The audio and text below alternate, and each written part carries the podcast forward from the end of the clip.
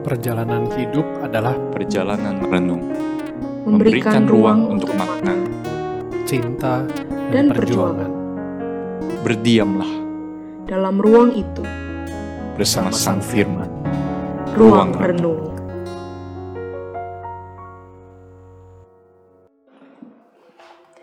Halo teman-teman, kembali lagi dengan saya Mia, satu-satunya perempuan di dalam podcast Ruang Renung. Hari ini kita akan melanjutkan perenungan kita dari Injil Yohanes.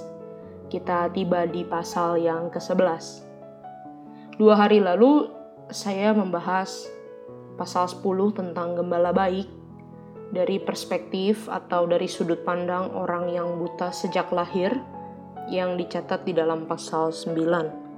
Nah, hari ini ketika kita sampai di pasal 11, kita akan melihat sebuah cara penulisan cerita yang sangat menarik. Penjelasan tentang Tuhan Yesus tentang dirinya sebagai gembala baik itu ternyata berada persis di tengah atau diapit oleh 2 peristiwa. Jadi pasal 10 Tuhan Yesus itu bilang dia itu gembala baik. Nah, kemudian sepertinya Yohanes itu memperlihatkan pasal 9 gembala baik ini berhadapan dengan penyakit, dengan belenggu hukum, ya, dari si orang buta dan juga ahli-ahli Taurat, orang Farisi. Dan sekarang di pasal 11 diperlihatkan peristiwa yang lain, ya, seperti si gembala baik itu Yesus berhadapan dengan kematian Lazarus dan ketidakpercayaan orang-orang di sekitarnya. Saya akan membacakan bagi kita semua Injil Yohanes pasal 11 ayat 14 dan 15. Injil Yohanes pasal yang ke-11 ayat 14 dan 15. Karena itu Yesus berkata dengan terus terang, Lazarus sudah mati. Tetapi syukurlah aku tidak hadir pada waktu itu. Sebab demikian lebih baik bagimu, supaya kamu dapat belajar percaya. Marilah kita pergi sekarang kepadanya. Kemudian ayat 25 dan 26, jawab Yesus, akulah kebangkitan dan hidup. Barang siapa percaya kepadaku, ia akan hidup walaupun ia sudah mati. Dan setiap orang yang hidup dan yang percaya kepadaku tidak akan mati selama-lamanya. Percayakah engkau akan hal ini? Teman-teman, sepanjang tahun ini, berita kematian sepertinya menjadi sangat dekat dengan kehidupan kita. Kisah di awal tahun dibuka dengan kematian pemain basket terkenal Kobe Bryant dalam sebuah kecelakaan helikopter. Kemudian beberapa public figure terkenal juga dikabarkan menjumpai kematian di tahun ini. Salah satunya yang membuat saya juga merasa kehilangan, padahal saya nggak kenal, itu adalah penyanyi Glen Fredley. Beberapa minggu yang lalu, umat Kristen juga berduka atas meninggalnya pilot pesawat misi di Papua bernama Joyce Lin. Dan dengan wabah virus corona, jangan ditanya lagi. Berapa banyak sudah angka kematian kita dengar? Dan berapa banyak dari jumlah itu yang merupakan orang-orang yang dekat dengan kita atau bahkan telah menjadi bagian hidup kita? Ada banyak sudut pandang yang dimiliki orang terhadap kematian. Ada orang yang mati-matian menghindari kematian, atau bahkan takut terhadap kematian. Orang-orang seperti ini ingin hidup terus-menerus, everlasting, ya. Atau bahkan ingin muda terus-menerus. Penyair cairan Al-Wira, aku ingin hidup 1000 tahun lagi. Mereka akan mengorbankan segala daya, upaya, atau bahkan biaya untuk bisa memiliki akses kesehatan, keamanan, obat-obatan, peralatan kecantikan, atau apapun lah yang bisa mencegah atau menghindarkan mereka dari kematian. Tetapi di sisi lain, mungkin ada juga orang yang justru mencari kematian, teman-teman. Orang-orang seperti ini merasa hidup di dunia udah gak berarti lagi, gak ada yang bisa disyukuri. Dan rasanya apapun yang mereka lakukan itu gak berguna, maka mereka ingin mempercepat hari kematian. Bagi sebagian kita, berita kematian itu berarti keterpisahan dengan orang-orang yang dikasihi. dan akan menyisakan duka yang sangat mendalam. Tetapi bagi sebagian orang yang lain, berita kematian itu bisa menjadi berita yang ditunggu-tunggu loh. Justru karena orang yang selama ini menjadi beban atau orang yang dibenci sudah tidak ada lagi. Dalam keluarga-keluarga yang tidak akur, kematian orang tua bisa mungkin menjadi merekatkan sesama saudara atau malah mungkin juga menjadi sumber pertengkaran tentang harta warisan dan sebagainya. Di dalam Injil Yohanes pasal 11, kita juga dipertemukan dengan berbagai respons manusia terhadap kematian. Nah, tokoh atau isu sentral dalam cerita ini itu sebenarnya adalah seorang pria yang sudah mati, yaitu sahabat Tuhan Yesus, namanya Lazarus. Kematiannya ditafsir berbeda-beda oleh berbagai jenis orang. Bagi Maria dan Marta, saudara-saudara Lazarus, kematian Lazarus adalah satu peristiwa yang tidak diinginkan, yang mungkin saja atau seharusnya bisa dicegah kalau Yesus ada di situ. Bukankah di awal pasal 11, di ayat-ayat pertama itu mereka sudah kirim kabar kepada Tuhan Yesus bahwa Lazarus sedang sakit. Tidak heran waktu Yesus datang, Maria dan Marta, saudara Lazarus ini yang ada di tempat terpisah, itu bisa kompak berkata, "Tuhan, sekiranya Engkau ada di sini."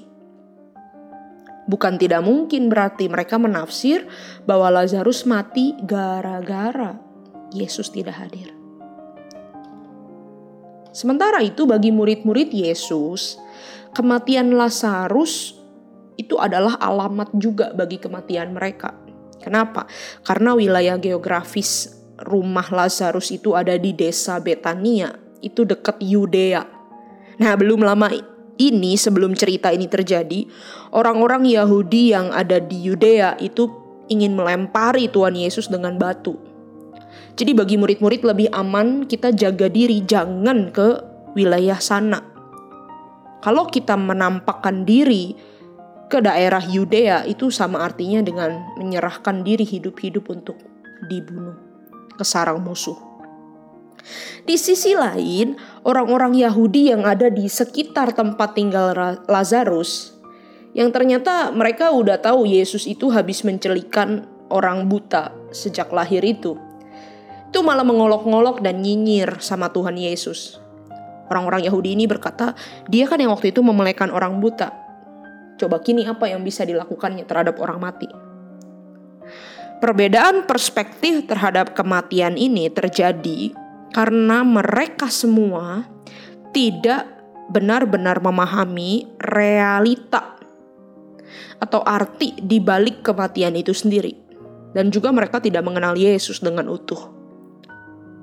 Sekarang apa sudut pandang Yesus tentang kematian Lazarus? Dari awal pasal 11 kita sudah diberitahu bahwa ketika Yesus mendengar Lazarus sakit, belum mati, Yesus membiarkannya. Dia tidak segera datang ke tempat Lazarus. Bahkan dia sengaja tinggal 2 hari di tempat dia berada. Tuhan Yesus berkata bahwa penyakit Lazarus tidak akan membawa kematian, tetapi akan menyatakan kemuliaan Allah. Kemudian kalau kita membaca secara utuh perikop ini, siapa yang pertama kali memberi kabar bahwa Lazarus sudah mati? Gak ada, teman-teman. Kalau kabar Lazarus sakit itu memang diberitahu oleh utusan dari Maria dan Marta. Tetapi Lazarus mati, siapa yang memberi kabar? Gak ada. Di ayat 11 dan 13 dicatat Yesus sendiri tahu tanpa ada yang mengirim kabar bahwa Lazarus sudah mati. Yesus yang kasih tahu ke murid-muridnya. Dan di ayat 14 Yesus berkata, "Adalah lebih baik jika Yesus tidak hadir pada waktu Lazarus mati." Supaya apa? Supaya orang-orang dapat belajar percaya. Bagi Yesus, sakit penyakit, bahkan kematian, bukanlah sesuatu yang perlu ditakuti. Karena kuasa Yesus jauh lebih besar dari itu semua.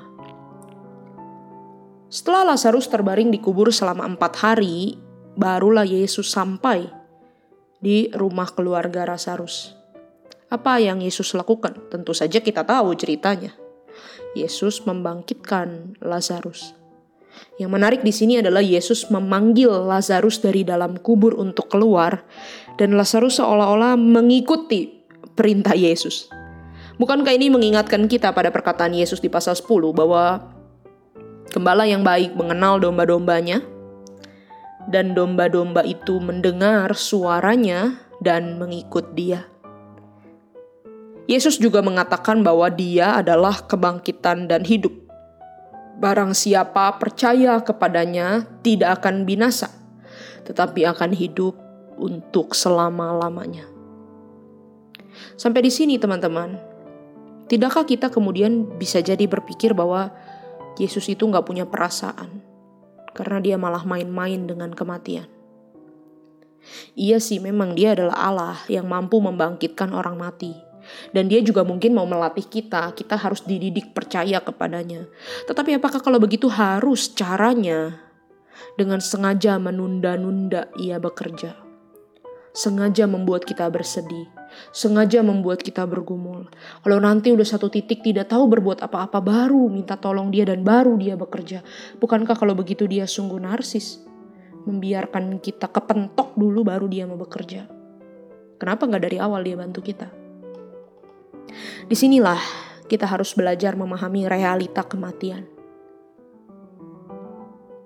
Teman-teman, kematian adalah sesuatu yang niscaya atau sesuatu yang tidak terjadi. Pasti terjadi di dalam dunia dan di dalam orang-orang yang telah jatuh di dalam dosa. Sesungguhnya kematian itu mengingatkan kita bahwa kita ini rapuh, kita ini rusak, kita ini memiliki batas, dan satu kali kita ini akan berakhir.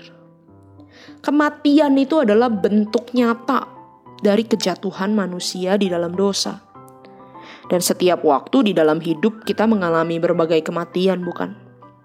Kematian bukan hanya tentang meninggalnya orang yang kita kasihi, tetapi juga kita mengalami kematian harapan, kematian mimpi, kematian cita-cita, kematian usaha, kematian ekonomi, kematian politik di satu negara.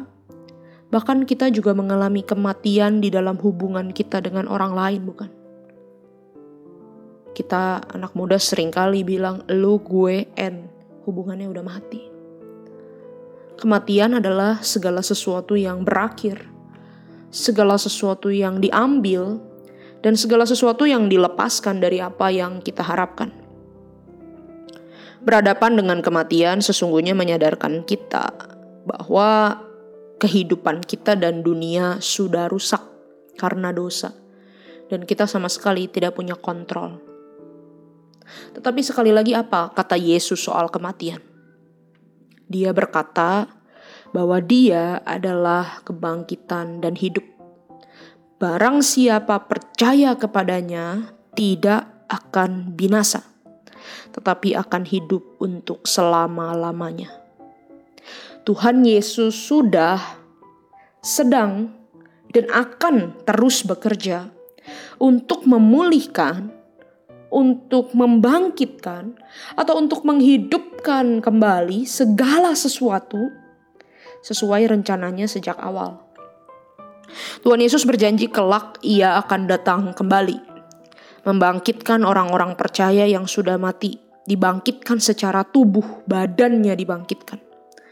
Kemudian Tuhan Yesus juga akan menghidupkan kembali dunia yang kita huni, alam semesta yang sudah rusak ini, dipulihkan menjadi langit dan bumi yang baru, atau menjadi kota yang baru kalau kata kitab Wahyu. Bahkan segala relasi yang mati antara orang percaya, di dalam Yesus itu akan dipulihkan di dalam reuni akbar kerajaan Allah. Dan di dalam masa penantian menuju semuanya itu, hari ini kita perlu belajar percaya. Tuhan Yesus sedang bekerja untuk memulihkan segala sesuatu, dan kita menuju ke sana sambil belajar percaya. Kisah Lazarus merupakan miniatur, teman-teman, atau gambaran kecil tentang realita dosa yang menghancurkan dan kuasa Kristus yang membangkitkan. Setiap orang berdosa dan dunia yang berdosa akan mengalami kematian, tetapi Yesus memulihkannya. Bukankah ia sendiri juga telah mengalami kematian sebagai akibat dia hidup di dalam dunia yang berdosa, dan akibat dia menanggung dosa semua manusia. Tetapi di dalam dia yang dibangkitkan, kita punya pengharapan.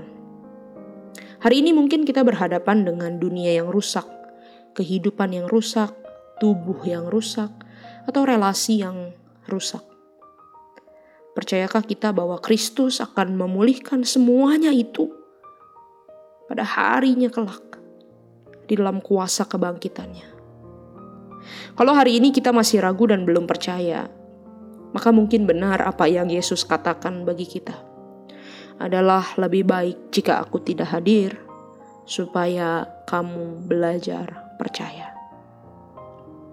Mari belajar menghidupi hari-hari kita dengan percaya kepada Tuhan, berharap hidup kita seperti ada di dalam ruang tunggu, menantikan karya Tuhan memulihkan segala sesuatu.